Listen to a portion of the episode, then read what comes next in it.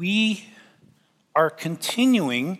Uh, we're in our third week of a six week series where we're walking through the values of this congregation, the mission, the vision, and the values called the River Playbook. A playbook is simply something that coaches use to clarify to their team, clarify uh, to the people who are, are sort of executing the game plan of the team, uh, what it is that they're supposed to do. And as we think about in this community, the things that God has called us to do in both our mission, and our mission is to make disciples who put God's love on display to the world. Our vision is to see a people inspired by God's love, faithfully sharing that love with the world. When we think about those two things, how we do that, how we execute that, is our values. And these five values, which last week Nick introduced us to the value of disciples welcoming.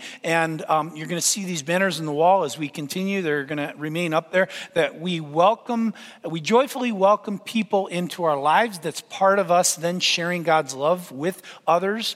Now, this morning, we're talking about disciples growing, and we obediently grow by following the Holy Spirit's work in us. That's a value that we want to communicate, that we want to live out.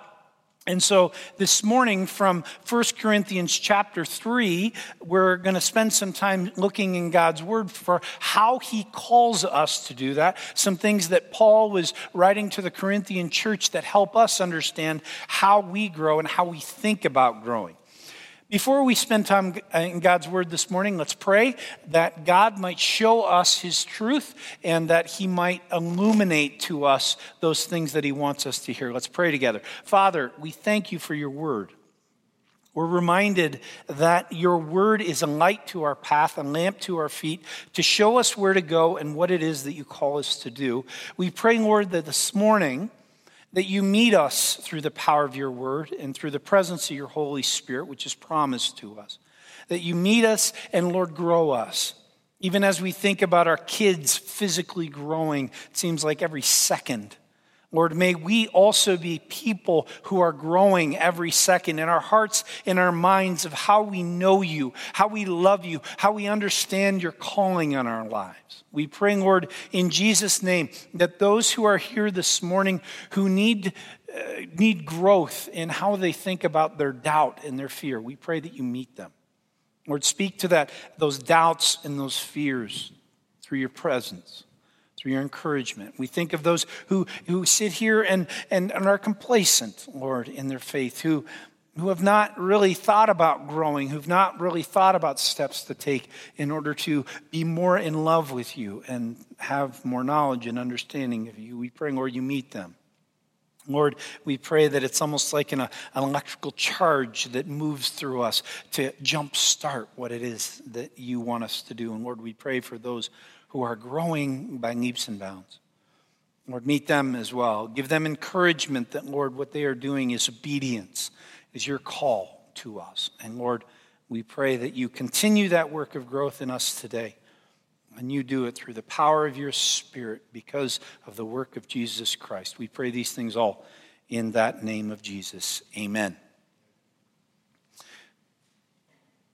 So, um, a couple months ago, a good friend of mine and I, just through some discussions about different things, decided to start doing some hikes. Some, some not like, you know, like a mile hike or two mile hike. We are looking for, for big hikes. And we went on a big hike, hike up to Mount Baldy. Has anyone ever hiked Mount Baldy before? Mount Baldy is a beautiful mountain. It's only about maybe uh, 30 miles away, just outside of Rancho Cucamonga. It's a beautiful, beautiful hike. There's this park called the Devil's Backbone, which was just incredible. It's terrifying, but it's also just beautiful and incredible. It was this great experience of a day not only experiencing God's creation, but all, uh, but experiencing with a friend. We just had a wonderful time. It was a great hike. Well, out of that came a group of people. Uh, we sort of sent some text messages back and forth. A group of people who wanted to do some big hikes. Usually, these hikes are for sure above 12 miles. There's significant elevation change. In fact, within a week, we have a hike planned. I think it's 16 miles with about 6,000 feet of elevation change. Um, and I'm going to be preaching next Sunday, the day after I do it. So hopefully, I can still have coherent thoughts and welcome or, or walk while I'm up here. But um, we we already did one that wasn't quite that long and quite that high, but it was interesting because it was a hike through a burn zone. A couple of years ago, in this particular area, there had been a forest fire, and certainly we know in Southern California here how dangerous they can be. And this forest fire had wiped out, I don't know, a few thousand acres of the, the, the forest. And um, as you can well imagine, after a forest fire, it takes a while for that land to recover, and, and the, the the, whoever is in charge of trails said we don't want people to damage the trails. So they closed it for two years and they just opened it about a month and a half ago so people could actually go through this burn zone for the first time. Well we did that about a month ago. We, we walked i think it was about 12 13 miles through this burn zone. And as we're walking through this burn zone i'm looking around and the growth is incredible. If you've ever been through a burn zone, you know how that works. The big trees, the canopy of the trees burns, and all that leaves and all the, the, the, the, branches that are up high blocking the sunlight from hitting the ground are gone. So all the little seedlings on the ground are just exploding all over the place. And literally, you can see hundreds, if not thousands, of little smaller trees that for the first time, they have maybe sat there as seeds or saplings for decades. But they haven't grown because they haven't had enough sunshine. All of a sudden, now they have sunshine, and it's like this explosion of growth as they compete to grow high enough to be the new canopy of the forest. And what I was struck by as I was thinking about that in light of this morning's message, that these trees, these little saplings, over the next couple years are going to go crazy and they're going to grow because God made them to grow and they have no choice but to grow. We are like those saplings in that we are made to grow. The one difference is we have a choice to grow or not. And what's striking to me as I look around my life and as I look around the world, there seems to be some people who have chosen to stop growing. Right? How many of you would say at some point in your life, maybe you're in there now. If you're in there now, fine. How many at some point in your life felt like you stopped growing for a time? You sort of sat and sort of evened out and even keeled and then grow.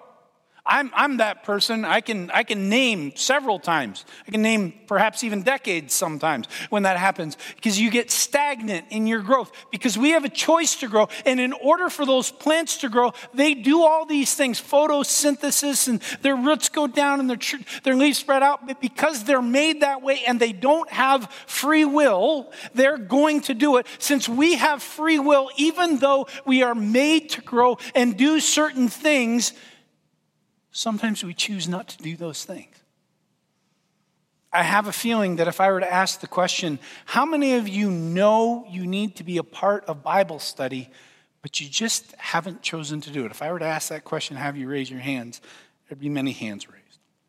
If I were to ask the question, how many of you know you need to be a person of prayer because it grows you, except you just don't have the time or keep forgetting or it's just not that important to you? I have a feeling if I asked that question, people would raise their hands. And yet, these are all things that God calls us to be about to grow. How do we think about those things now at this point in our lives to understand how we can then do that? If we are called to be people who grow, and God is calling us as a community to value that, that we are growing following the Holy Spirit's work in our lives, how do we think about that? Well, let's dive into God's word this morning and see what He has to say to us. We're going to begin at verse 1 of chapter 3 of 1 Corinthians. Brothers and sisters, I could not address you as people who live by the Spirit, but as people who are still worldly, mere infants in Christ. I gave you milk, not solid food, for you were not yet ready for it. Indeed, you are still not ready. You are still worldly. For since there is jealousy and quarreling among you, are you not worldly? Are you not acting like mere humans? For when one says, I follow Paul, and another, I follow Apollos, are you not mere human beings? What, after all, is Apollos and what is Paul? Only servants through whom you came to believe, as the Lord has assigned to each his task. I planted the seed, Apollos watered it but God has been making it grow. So neither the one who plants nor the one who waters is anything, but only God who makes things grow. The one who plants and the one who waters have one purpose, and they will each be rewarded according to their own labor, for we are co workers in God's servant service. You are God's field, God's building. So, from the beginning, we find out that in this Corinthian church, there's an issue about growth. And what the issue is, is if you are a person who listens to or follows this leader, then you're doing the right sort of growing. But if you follow this leader, then you're not doing the sort of the right sort of growing. And there's a number of leaders that get mentioned in this passage. Paul is one of them.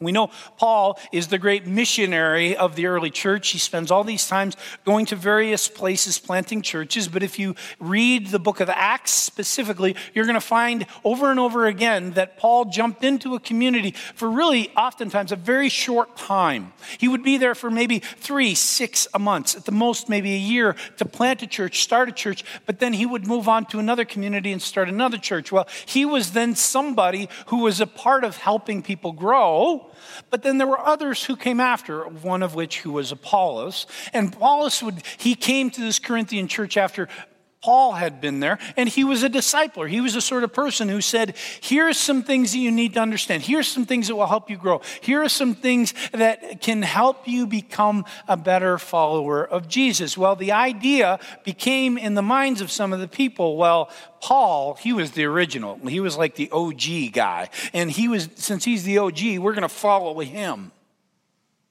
But then other people said, well, Paul has really good things. And we need to listen to some of the things that he's saying and take those sorts of steps. And it became a little bit of a controversy.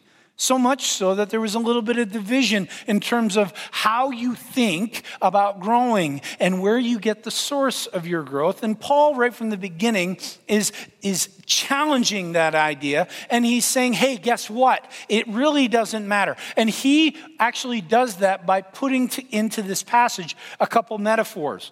And the first one is infant growth, the second one is plant growth in this section. And in both, there are stages of development that has to be gone through. Like I said earlier when I was talking about this burn area, a, a, a plant, a tree, in order to grow, needs to be planted as the seed, and then the seed needs to go through the stages of development in order to become a sapling, and a sapling then grows into a full blown tree. An infant, we know, goes through the gestational time um, pre-birth and then it's born and it goes through the stages of development. And all of us who are parents know that our kids have to go through some of those stages. In fact it becomes a great concern sometimes when our kids don't go through the right stage right? If you have a, a kid who doesn't talk until like two years old that's a concern for some parents because you have to walk through certain things. What Paul is saying to the Corinthian church is you need to go through the stages and don't be so much concerned about who is helping you through those stages or how you're getting through them. Instead, be more concerned about who the source is, who ultimately is the one growing to. You see right here, there's the credit given. What does Paul say? He says, I planted the seed, Apollos watered it, but God has been making it grow. And he's calling these people to understand God's growth in their lives. He's also saying that he's a part of helping grow others. And I wonder if that's also a calling for us. Are you a part of helping others grow, or are you simply more concerned about your own growth? I think about that a lot in my own life. I certainly have the calling as a pastor to help other people grow. And I take that responsibility very, very seriously. And I want to give as many opportunities as I can for people in this congregation, people who are close to me, people who are friends, my own family, to grow. I want to do that. But so often I neglect the other side of it and say, who's helping grow me? How am I participating in that process? And for us to all wonder, is there somebody that I'm helping grow, that I am in the Paul Apollos uh, illustration? Is there someone else who's had a seed planted, but I'm a part of watering it? And then somebody else has planted a seed in my life. Are there other people who are watering it? Watering it? Are we part of that discipleship process? We use that word discipleship. Discipleship simply means this progress in becoming a disciple follower of Jesus, be more Christ like. And for us to understand that all of us are called to that process. In fact, what we see here from the text is that process is actually non negotiable. You wonder whether or not that process is non negotiable? Let's jump back in. Verses 10 through 15. By the grace God has given me, I laid a foundation as a wise builder and someone else is building on it. But each one should build with care, for no one can lay any foundation other than the one already laid, which is Jesus Christ. If anyone builds on this foundation using gold, silver, costly stones, wood, hay, or straw, their work will be shown for what it is, because the day will bring it to light. It will be revealed with fire, and the fire will test the quality of each person's work. If what has been built survives, the builder will receive a reward. If it is burned up, the builder will suffer loss, but yet be saved, even though only as one escaping through the flames.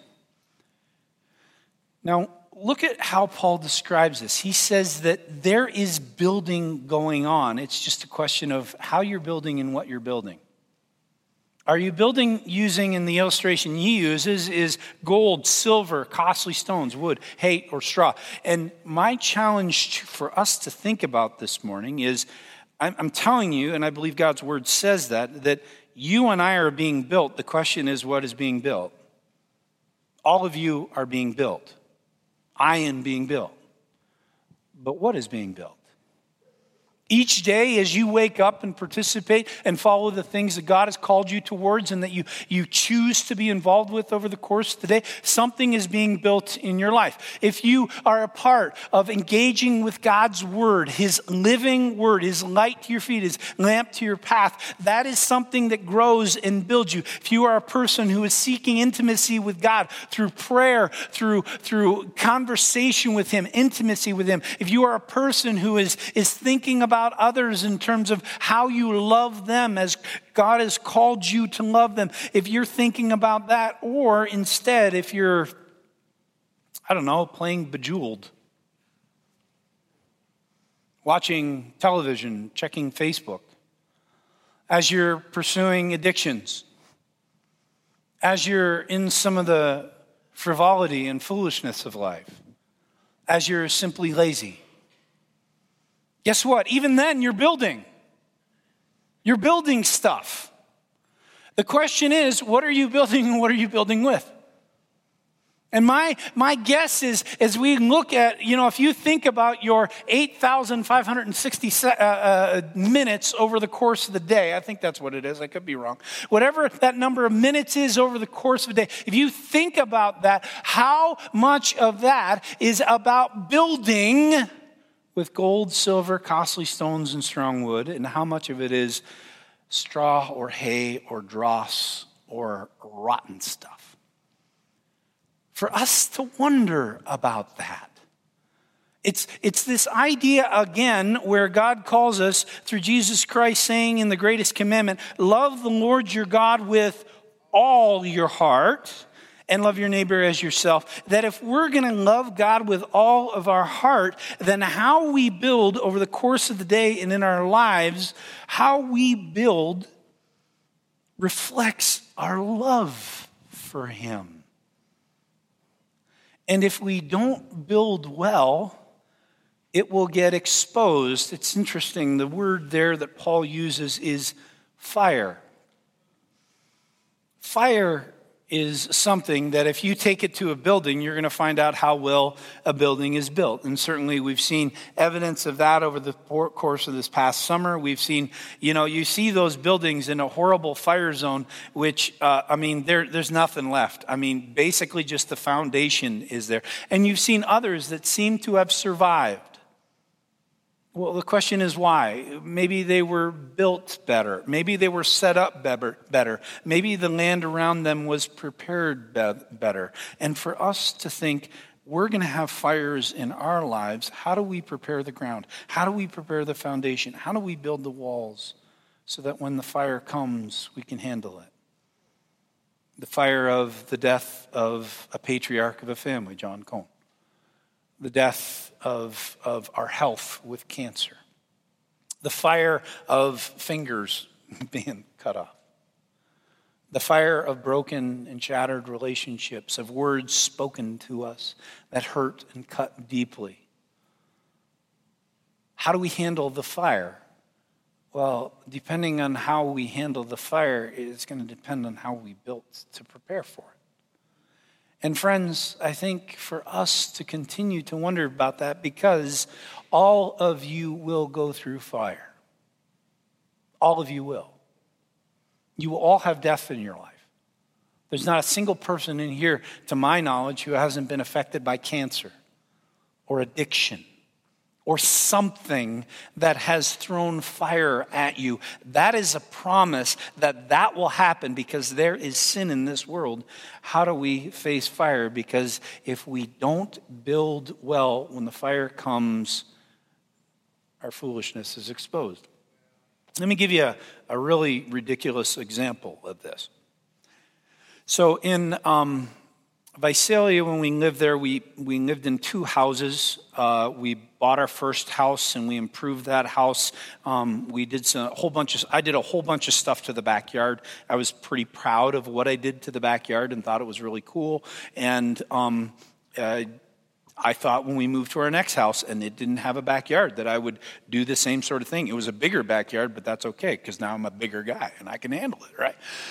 So we go into this backyard. We're going to build a pool. Ultimately, we do build a pool. It's a nice pool. We use it a lot. We put in a lawn. We put in um, irrigation. We put in drainage. We plant some trees. We do some other things. The last thing that has to be built in the backyard is a walkway It comes from around the house back towards the pool. Well, I'm tough now, so I can handle it. I've never done concrete though, but like I say, I'm doing good so far, so I'm going to be able to pour concrete. But if you know me, I'm over the top uh, when it comes to projects like this. Kristen can tell you something that needs like a two by four, I think needs a two by four that has like carved stuff in it, perfectly routed out and cornered. Like everything has to be more. That's, that's what I do. I take a project and instead of there being like one step to it or two steps to it, I add like another 20 more. I have a problem. First step is admitting you have a problem. I'm admitting that before you know. On this particular project of running the walkway from the side yard to the pool, there's this, I'm going to do it with concrete, but I want to do it geometrically. It sounds silly because it was. I wanted to make a series of sort of unmatching but cool looking triangles through the concrete that all were stained different colors in order for you to walk on this mosaic concrete walkway that when you walked on it, you thought to yourself, boy, this is really cool. And I know it sounds silly and ridiculous. It absolutely was, but in my mind, it was spectacular. And so I made, and I did. I made it. It finished it. It was, it was crazy. Kristen, it was crazy looking, wasn't it? And it was done. But it stunk because of two things. I had forgotten to put rebar in the concrete. And because I had to pour all different sections, there were some sections, they were all separated from one another. And in the corner, I'm not kidding you, like the second time I walked on the walkway, I came to the corner, which was a triangle, I stepped on it, and it totally fell down. Like it broke off of the rest of the concrete. So the major part of my work, this corner triangle was gone because no rebar. The other thing is that I had forgotten was that if you smooth out concrete really well, it can be really slippery when it's wet. This was beside a pool with small children. We actually had it a couple times, and I can see it in my mind, and every time I see it, I cringe. We had a couple times, I can see that kid running down the walkway, and you've seen that where they slip out and then their head bounces when they hit the ground. That's, that's what I see because that happened. My concrete was perfectly smooth. I didn't do a brush top. I didn't do a salt top. I didn't put a finish on it that was no skid. My work stunk. And see, at first, when we moved here, I could go on Google Earth and I could look at my house, my old house still, and you could see the geometric pattern because it was cool looking on Google Earth. But it was only about maybe two or three months that I couldn't see the pattern anymore because the next owner took it out because it stunk and he didn't want his kids to have a concussion. If we build wrong, if we build poorly, eventually it gets torn up. And eventually it gets torn away. And for us to remember that as we build our lives, what is it that we're building? Do we got good rebar? Do we have a good finish on it? Have we thought about a good foundation? Do we have a good setup around our lives? And so that in such a way, when the fire comes that God, ha- that we know will happen, that the growth that we have experienced through the presence and the power and the growth movement of God in us through the Holy Spirit, that that has allowed us to weather the storm and the fire. Okay, the passage continues to teach us about how we grow. Verse 16. Don't you know that you yourselves are God's temple and that God's Spirit dwells in your midst? If anyone destroy God's temple, God will destroy that person, for God's temple is sacred, and you together are that temple here's what we, we're hearing here that in Christ, God has given us everything. And He calls us in thankfulness for what He has given us that everything that we have, the grace, the eternity, the hope, the love, the life that we have, to take that everything and use it to glorify Him. To squander that opportunity is a dangerous prospect. We hear that because God says in His Word, God will destroy that person. I don't know that I like hearing that.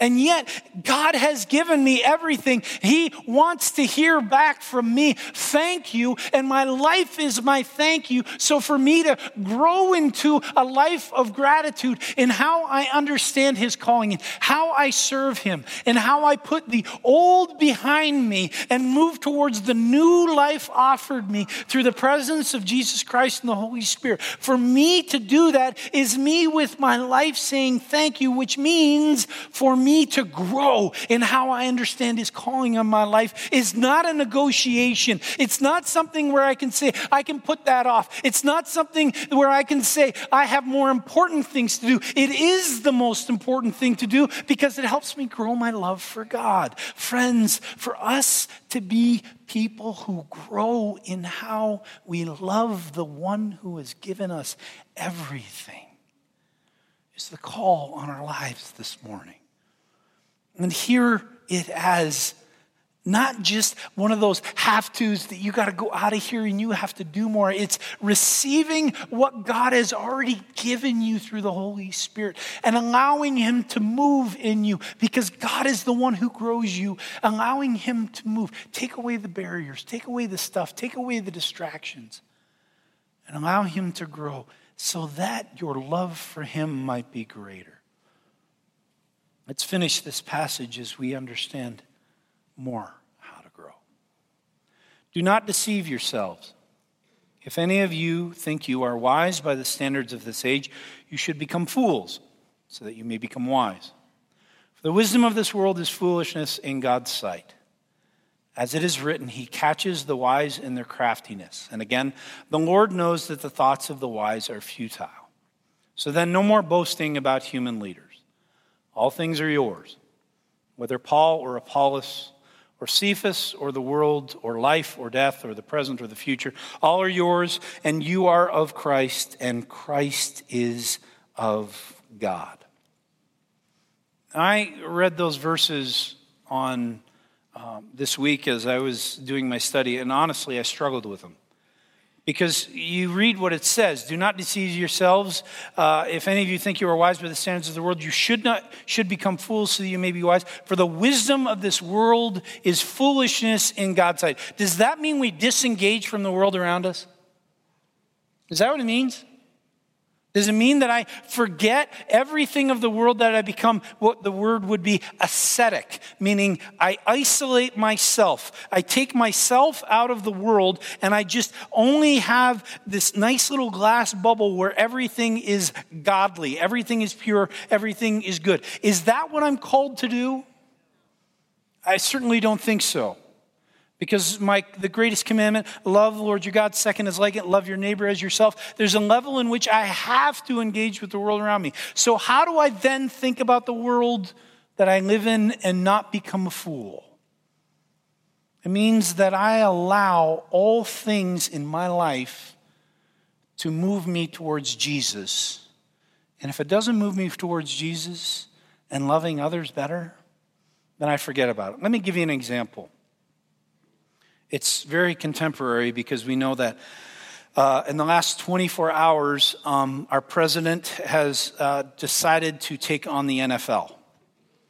And if you know anything about the tweets, the tweets are, it, it's crazy stuff. Let's just admit that. It's crazy stuff where people are doing stuff and saying stuff that they shouldn't even be worried or saying anything about. And today, when you watch football, if you watch football, my guess is that there will be hours of broadcasting, hundreds of sheets of paper. It will be on the news tomorrow, it will be news later this week about this whole thing between President Trump and especially Roger Goodell, the commissioner of NFL football. To me, that's foolishness of this world. I'm not going to spend any time on that. I have no desire to be engaged in those sorts of roads. And yet, the world will say, hey, this is so important. This is so much something that you need to be engaged with. And yes, I understand there are fundamental rights that we're talking about, and there, there's this idea of, of free speech, and I, I get all of that. I, I, I know. But this thing, this is foolishness. Leave it alone. Don't worry about it. And the funny part is, friends, that we actually have a lot of things in our lives that we can do that with if we but have the willingness to allow God to give us the eyes to see the foolishness of this world, the things that distract us from the things of Jesus, that move us away from Him. And I thank God for us to hear His voice in our lives saying just simply this question is what you're doing now helping you love me more? And is it helping you love others more? And if it's not, then maybe we just need to stop. And the reality of it is that some of us are going to have to stop quite a few things.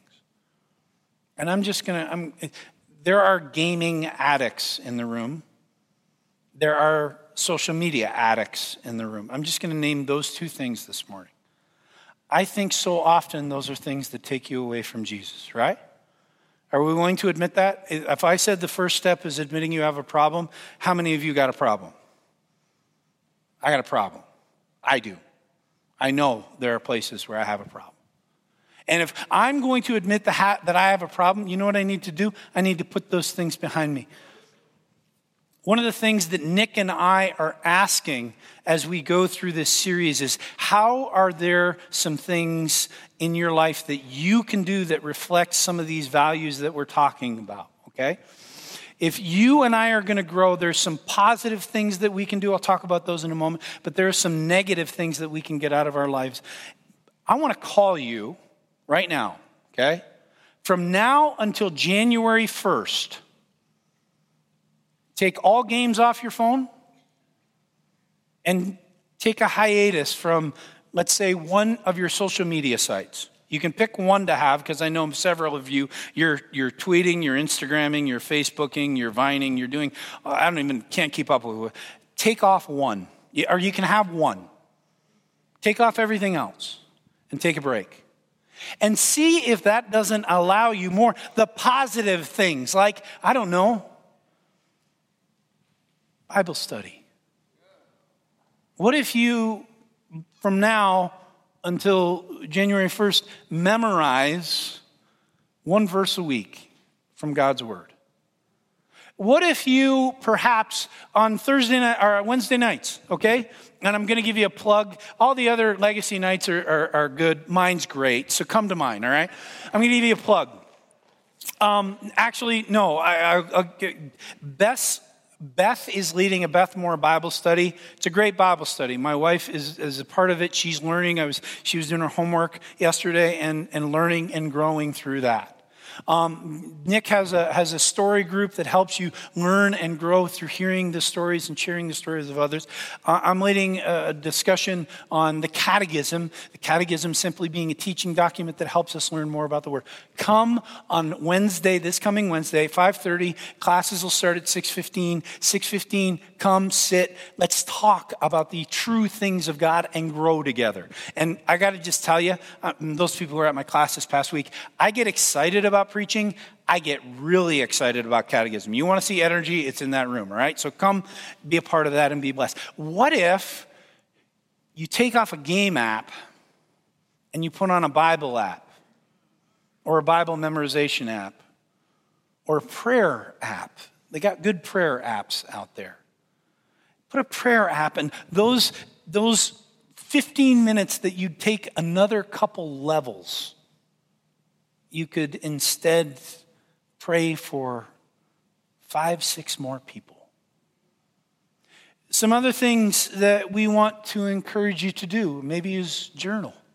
Maybe you can journal about what God is doing in your life. Sometimes we aren't even mindful of what God is doing in our lives until we take a moment, stop, listen, and say, God, what are you doing in me? How are you growing me? How am I allowing you to build well? How am I allowing you to install better rebar?